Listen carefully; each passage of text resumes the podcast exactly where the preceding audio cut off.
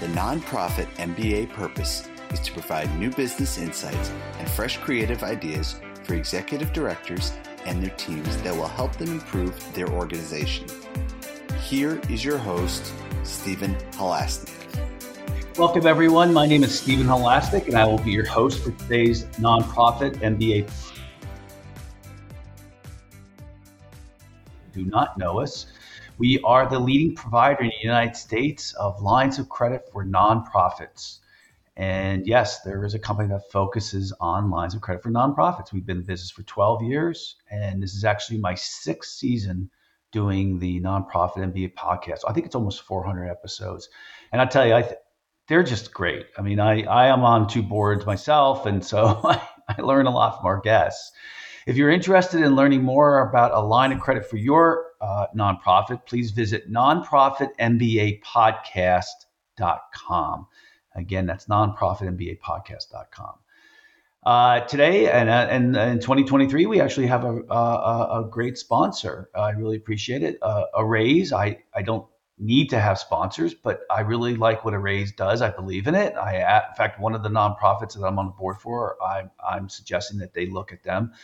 Araize uh, Fast Fund Online is a cloud-based system that seamlessly integrates nonprofit fund accounting, fundraising, and payroll in a single design solution. So it's it's software that's specifically made for accounting for nonprofits, which to me, it's that's don't don't use something that's not built for nonprofits like QuickBooks. I think you know, Araize is something that's good for it. If you're interested uh, in learning more, go to raise.com. It's A R A I Z E.com or call 847 261 9605 and ask for Joe Scarano, and he'll be happy to help you. Today, I am very excited to be bringing back a, a, a guest that I had before. I thought she was excellent, and I asked her to come back again. Uh, Rita Soronen from Dave Thomas Foundation for Adoption.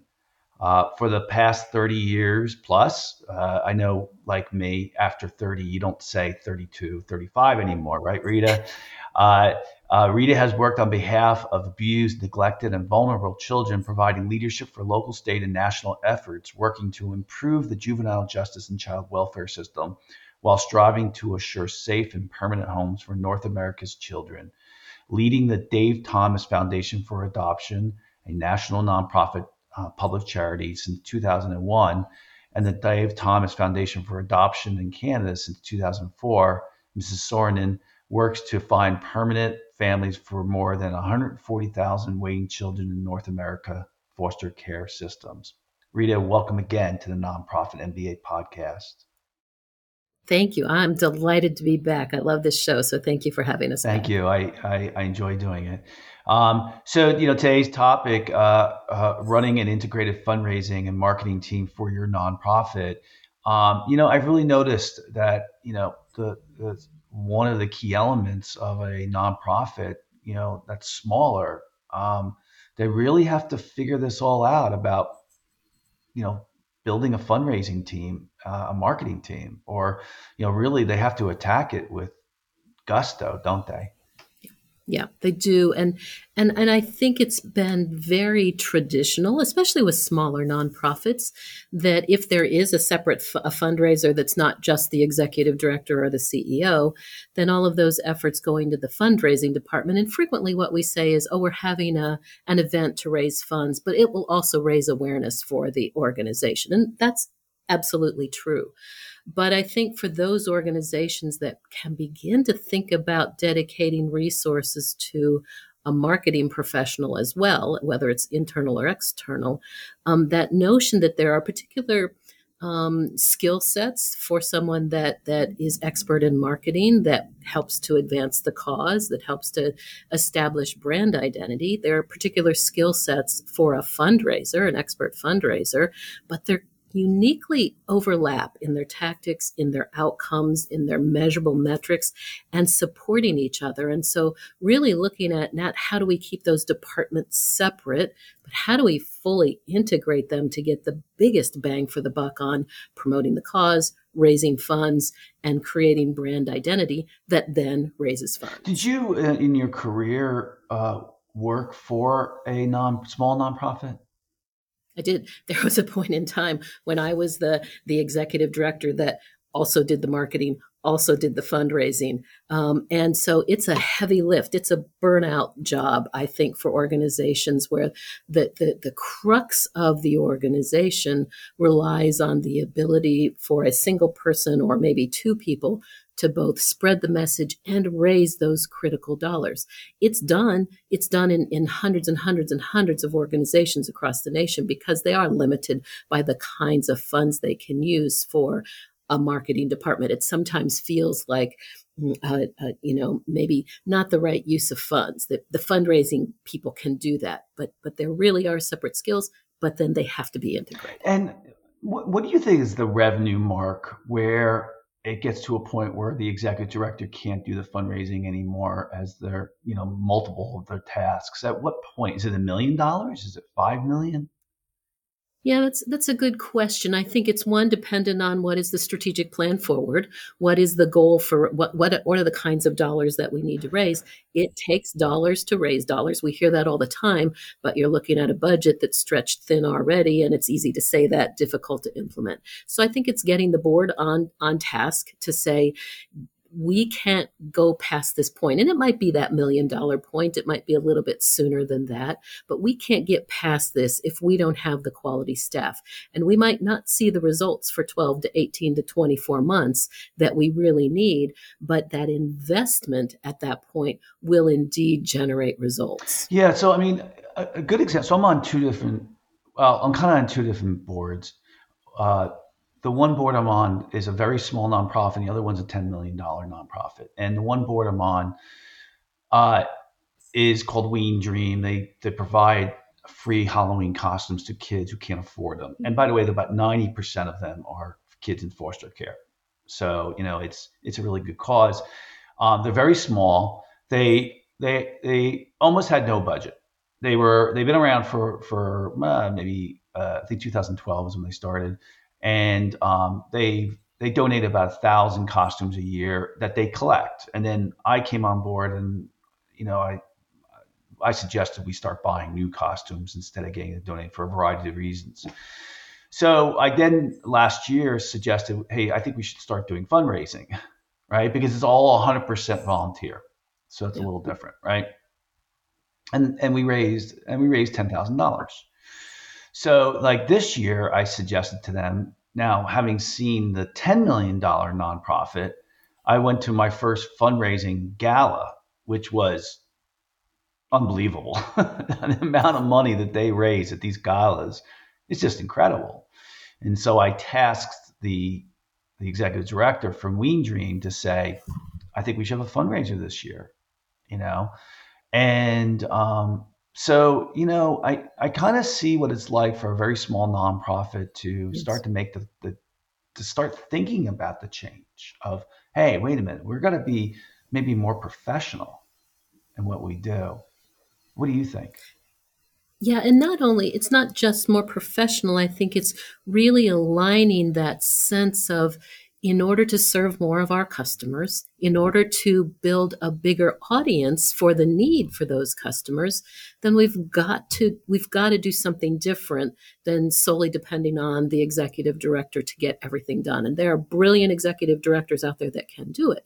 But but in order to get to that next level, yes, I think it, it's both professionalizing look if you look at any for profit right and the sales department or the product development department it can never stand alone. It's uniquely aligned with a marketing department and that will advance whatever they decide in product development that will advance however whatever sales they've determined will make this company profitable. I think in a way we can think about that in the same way. Uh, a for-profit enterprise would never just say i've got this great product and so now i'm just going to sell it because no one will know about it. Um, whether it's whether it's a digital advertising or or or you know uh, public service announcements for nonprofits, whatever it is, um, I, I think it is about really looking into the future how our goal with every nonprofit is how can we serve the maximum number of whatever our constituents are, whether it's children waiting to be adopted or children that need Halloween costumes or or children with uh, some kind of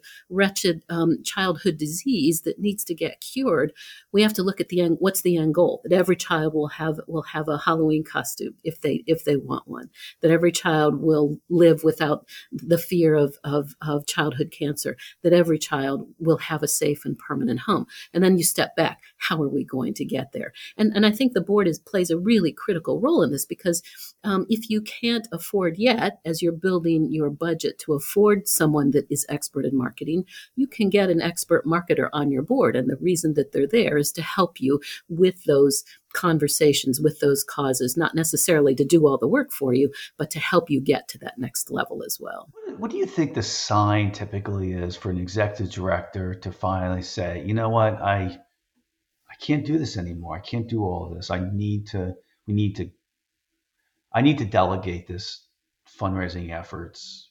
What, what, yeah. what is the sign? Burnout? Uh, uh, is it, is it just uh, she or he uh, knows it's time? What, what, what do you think it is?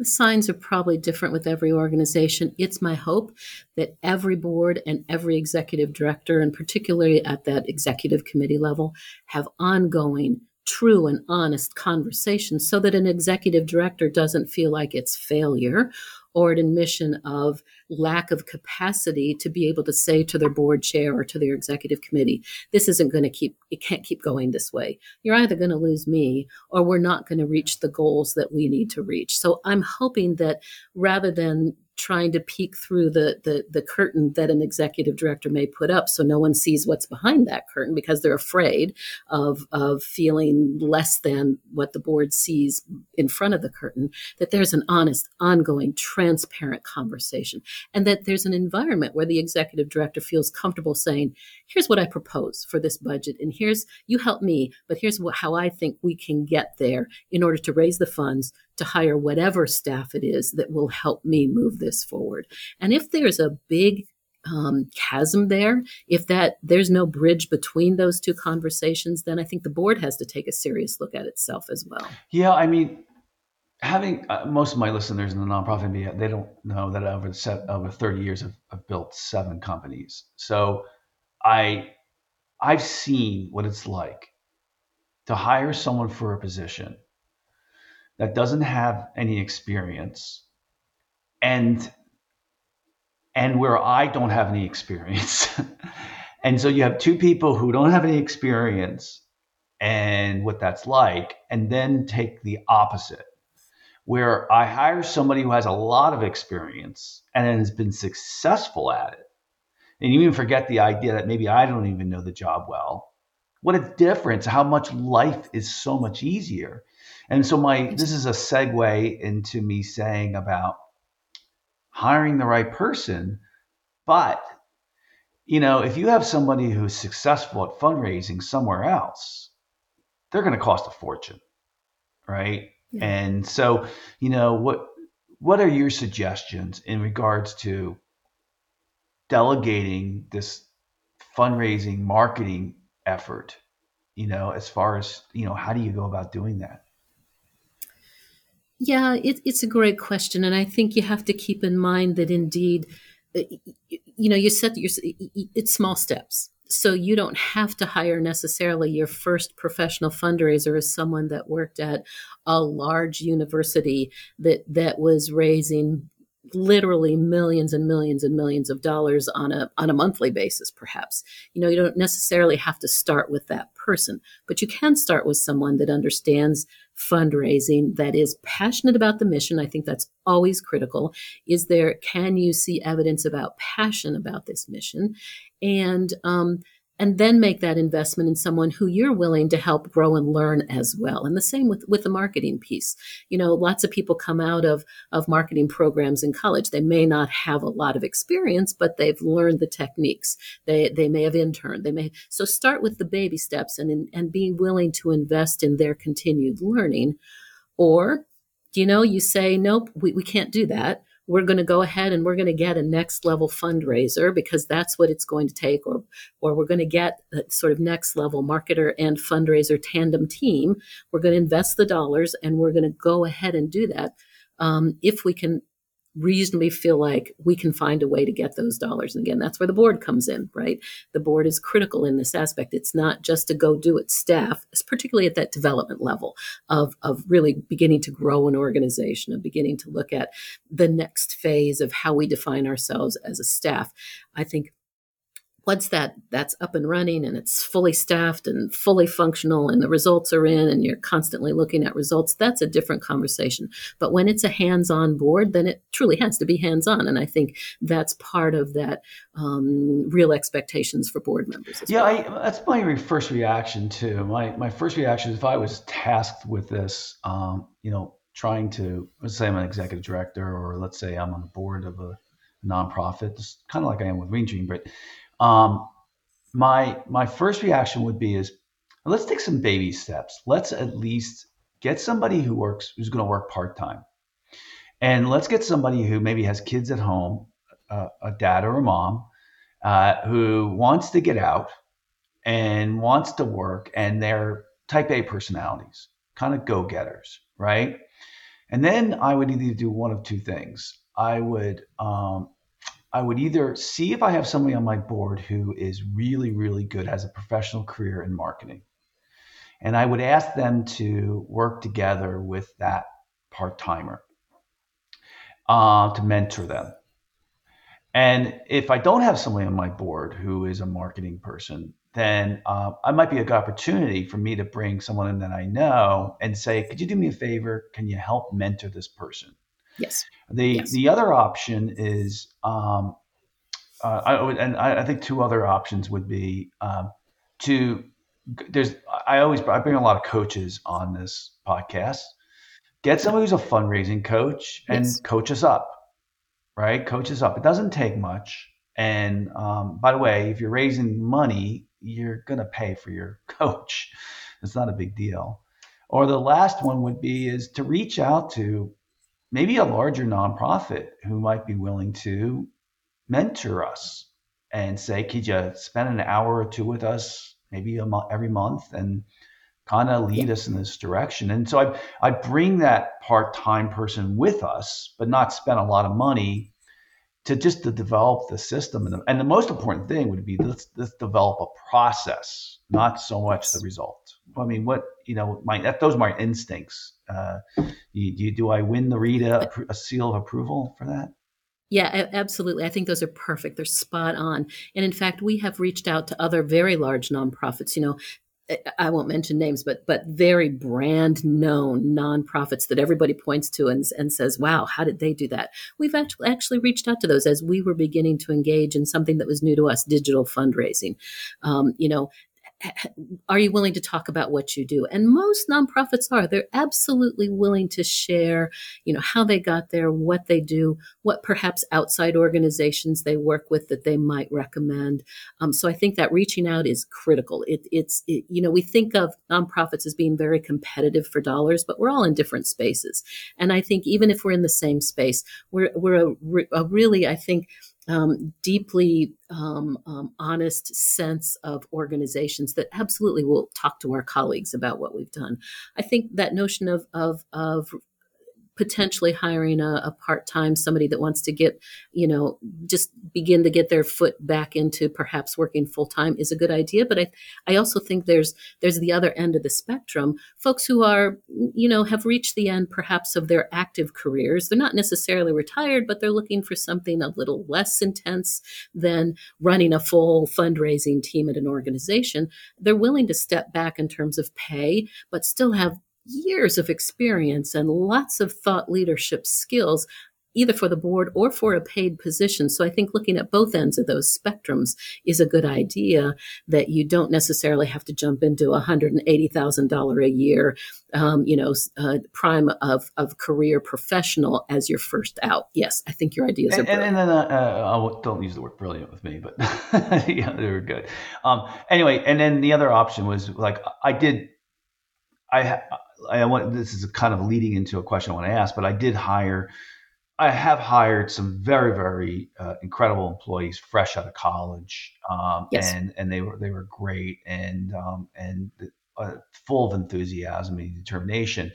It, it, just my question is, if you do hire someone out of co- college uh, and they are a type A personality, maybe let's say for this fundraising effort, um, what do you think the pay goes for those type of people nowadays? I know it depends on the state where you, I know you're in Ohio. So let's just say in Ohio, would you say 60,000? Yeah, I think I think around I was going to say 60 for some experience, you know, for for a, an entry level, 50 to 60 depending on region of the country. That might be 70 to 80 depending on which coast you're on. Um, uh, and, and it always astounds me to say that because I can think of times in my life, you know, when I was running an organization, I wasn't making that much, but the world has changed. Oh, it's unbelievable. You should see what my son yeah. makes. I, I it's yeah. shocking. When he told me uh, that what the offer was, I, I said well, I know when he was a senior in college, he told me, and he's a, a IT guy. I said, "You're wrong. it, can't, it can't be that much." Right? Exactly. I exactly. Um, and I think it's selling it as you are. You have the opportunity to help us build a dynamic, best in class organization and grow with us to do that. I think there are a lot of people that want to want to be able to put yeah. their fingerprint I on having developed a department. Yeah, I know I do. I mean, I'm a little bit disappointed with Ween Dream, and they're just not kind of going for it. And uh, you know, I get it. It's a vol- It's all volunteer. So, you know, I'm lead lead the horse to the water, so to speak. Um, okay, so we, we kind of started off. I started off smaller because you know a lot of our listeners are smaller nonprofits. So you know, give us a little bit more insight as to what else you think is kind of critical in developing a, a very great fundraising marketing team. I think for those larger nonprofits that may have somebody dedicated to advancing awareness of the mission and also have a fundraising department those are still they tend to be very bifurcated and different different budget tracks in the budget and one doesn't really understand the the relationship of the two that you you you fundraise to build brand awareness as well as fundraising. You build brand awareness in order to advance the mission as well as getting new donors in the door. So that in our organization for example they are completely integrated. We have a senior vice president of of um, marketing and development fundraising and then we have teams under that person. Um, but but it's it's one department, and that's fairly unique, I think, in in large or small uh, organizations. And there's the success metrics are dependent on each other, um, and the budgets uh, weave in and out of each other. So I think uh, even if you're a mid or large sized nonprofit organization, think about how you're structured now and how your teams may be in competition for each other, um, uh, whether whether subtle or overt, for both budget and success uh, acknowledgement when they should be uh, leaning on each other for budget and success acknowledgement internally and externally. You used the word brand, and it just it triggered something in my mind. Um, you know, branding is, is kind of an advanced concept, and mm. but I, I would think that even before you're going to go back, you're going to start doing your fundraising efforts.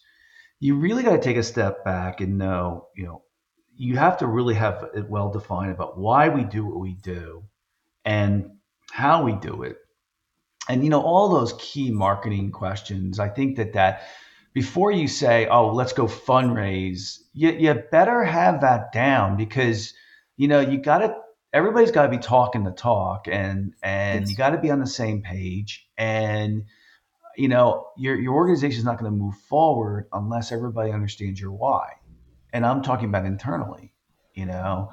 So I, that's my first instinct. Then you can start fundraising, and then at the same time, you can start looking at the branding strategy of this is what we mean and why we mean it. Is that fair? Exactly. Yeah.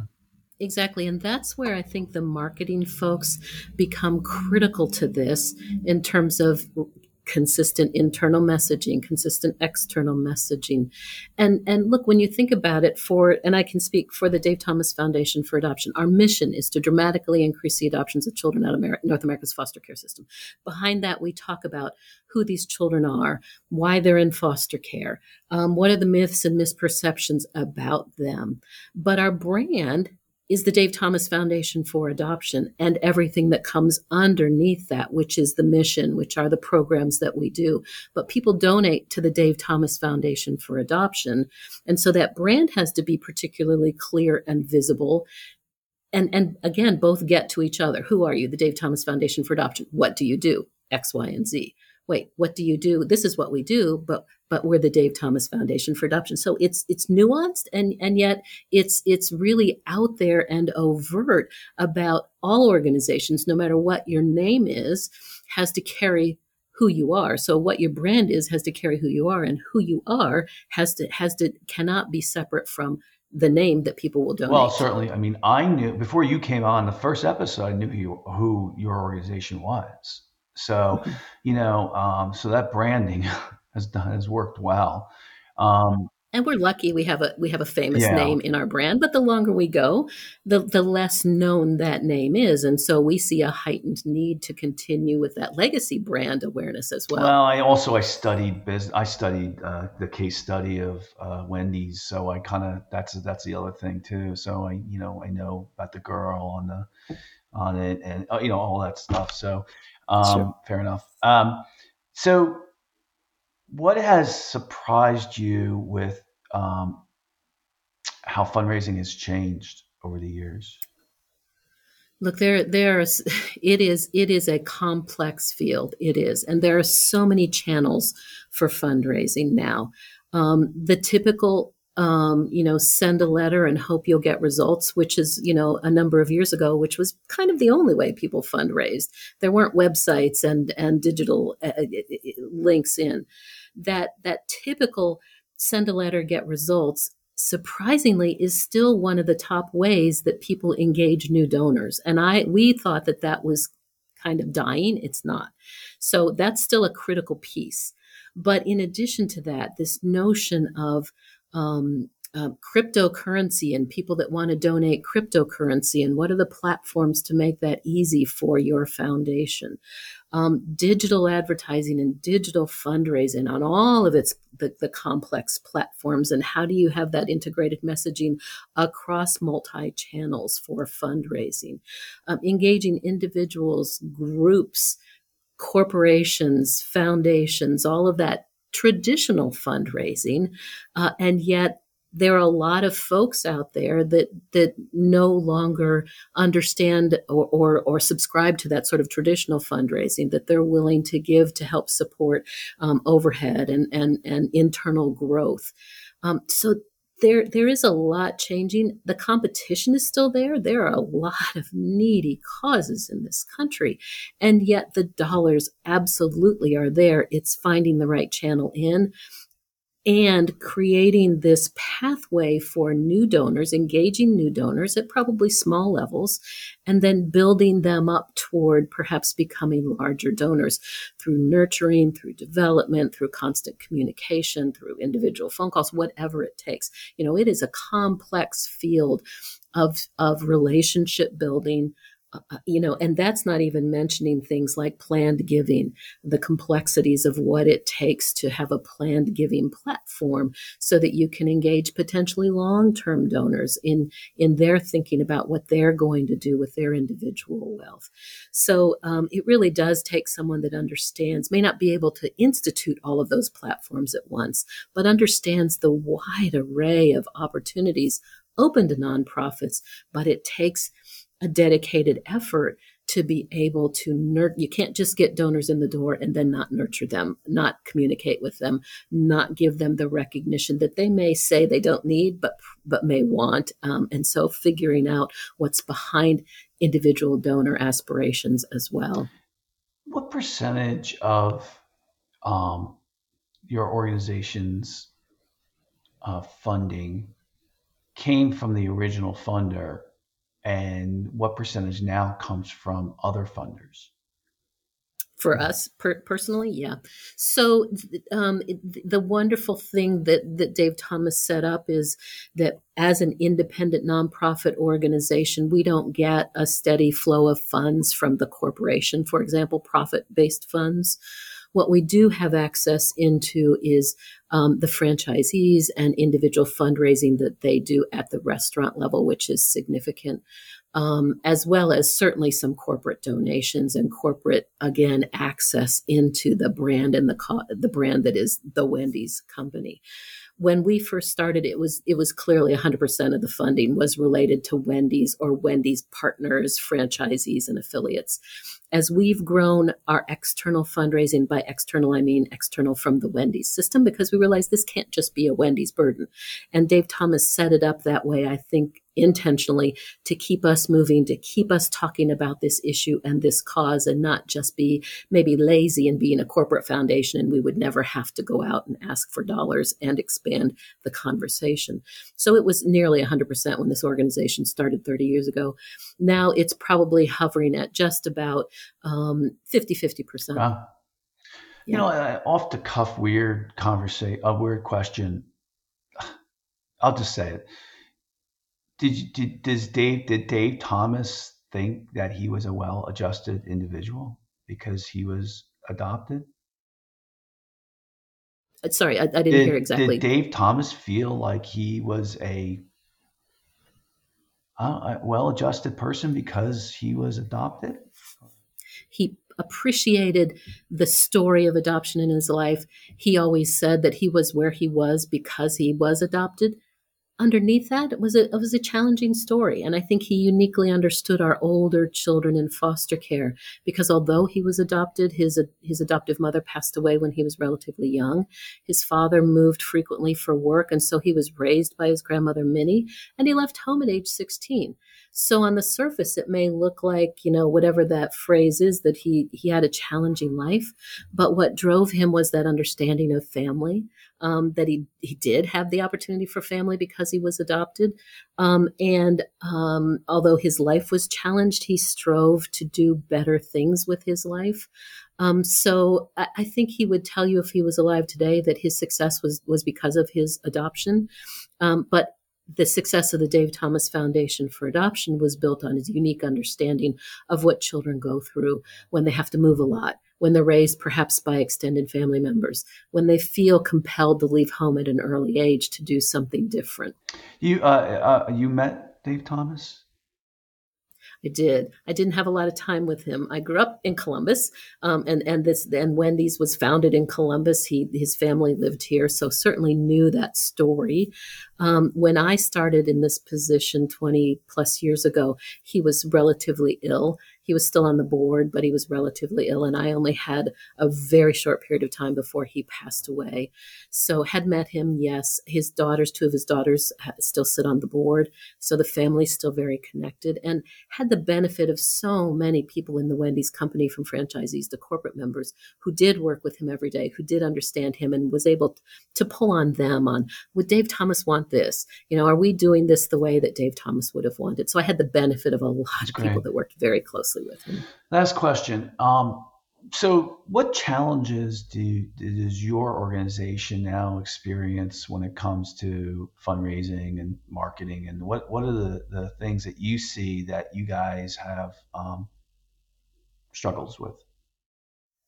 I think it was just what we talked about just a few minutes ago, making sure people understand that we are the proud an honored philanthropic partner of the Wendy system, but but our but we have to do increasingly external fundraising so that the full burden doesn't fall on the Wendy system, and so not to um, to make sure that people don't think that we're a, we're a corporate foundation, and, then when we're out there, um, making sure that people understand this mission Uh, because there's so many myths and misperceptions about children in foster care and families and abuse and neglect making sure they understand the need behind this mission to get them engaged even if they weren't adopted even if they weren't in foster care that you don't have to have that direct experience to feel strongly about the need for a child.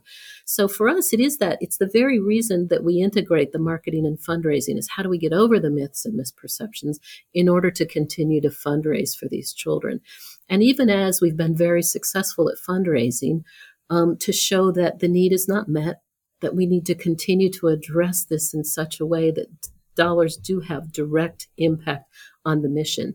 And we work very hard. Um, we're still at a 90% of dollars that come in the door go directly out to programs and services of the Dave Thomas Foundation for Adoption. So, struggling to keep that ratio very high when we want to, of course, hire the best possible staff to make this mission work, um, do the kinds of things that don't come under program services, but prove to the public that their dollars are well used. So, is it fair to say, in ensuring that you have that your that your teams have a sense of urgency? Yes. Yeah. Yeah, absolute sense of urgency. What we say every day here, a day in foster care for a child waiting to be adopted, is a day of childhood yeah. lost that they don't know. So that sense Jeez. of urgency permeates every team, every individual, every strategic thinking, um, every activity that we take. Even when we step back and say, "Wow, we're back from the pandemic. We're all together again now. We need to figure out how to have some fun together." We have to balance that against: Is this the right way to use, you know, the right way to use our time? Yes, it is. We've got to be an, a, a fully functioning functioning team uh, and still dedicated to the urgency of this mission. Yeah, I get it. I get it. Well, it was really a great podcast, just like our last one. Um, but that's all the time we have for today. I'd like to thank so very much Rita Soronen from Dave Thomas Foundation for Adoption for coming on to today's podcast. And if you like today's podcast, please feel free to share it with a friend and also subscribe on your favorite podcasting apps. I you know, we are really bringing on great. We always have great guests, and I just think that if you're an executive director and you listen to the nonprofit MBA podcast, you, are really going to get better at what you do. Um, and also, if you like today's podcast, please give us a five star review in the podcasting app to help us get the word out. Those reviews help us um, get ranked higher. We're in the top uh, five percent of all podcasts in our space right now. And of course, if you're looking for a line of credit for your nonprofit, you can call us at 862 207 4118 or visit our website at nonprofitmbapodcast.com. Rita, if anyone wants to get in touch with you, how would they go about doing that? They can absolutely reach out at Dave Thomas Foundation. Excuse me, davethomasfoundation.org. If they want to get directly to me, that's the best way in, or they can call our 800 line 800 ASK ASK DTFA. I'd love talking to folks about um, you know what they're doing and what we're doing and, and where we can learn from each other. Great, thanks for coming on. It's my pleasure as always. So I want to thank all of our listeners out there for doing all the heavy lifting of making the world a better place. Um, you know, I know uh, well Rita's doing her part, and I'm I'm always trying to do my part too and but you guys are out there every single day and you're you're out there really making it work. But just don't forget you have to take care of yourself before you can take care of your family your kids your your your organization uh, your cause. So make sure you're taking good care of yourself first and then you'll be good for your cause and for your family. So other than that i want to wish everybody a great day. Enjoy yourselves. Uh, keep a positive attitude and thank you for listening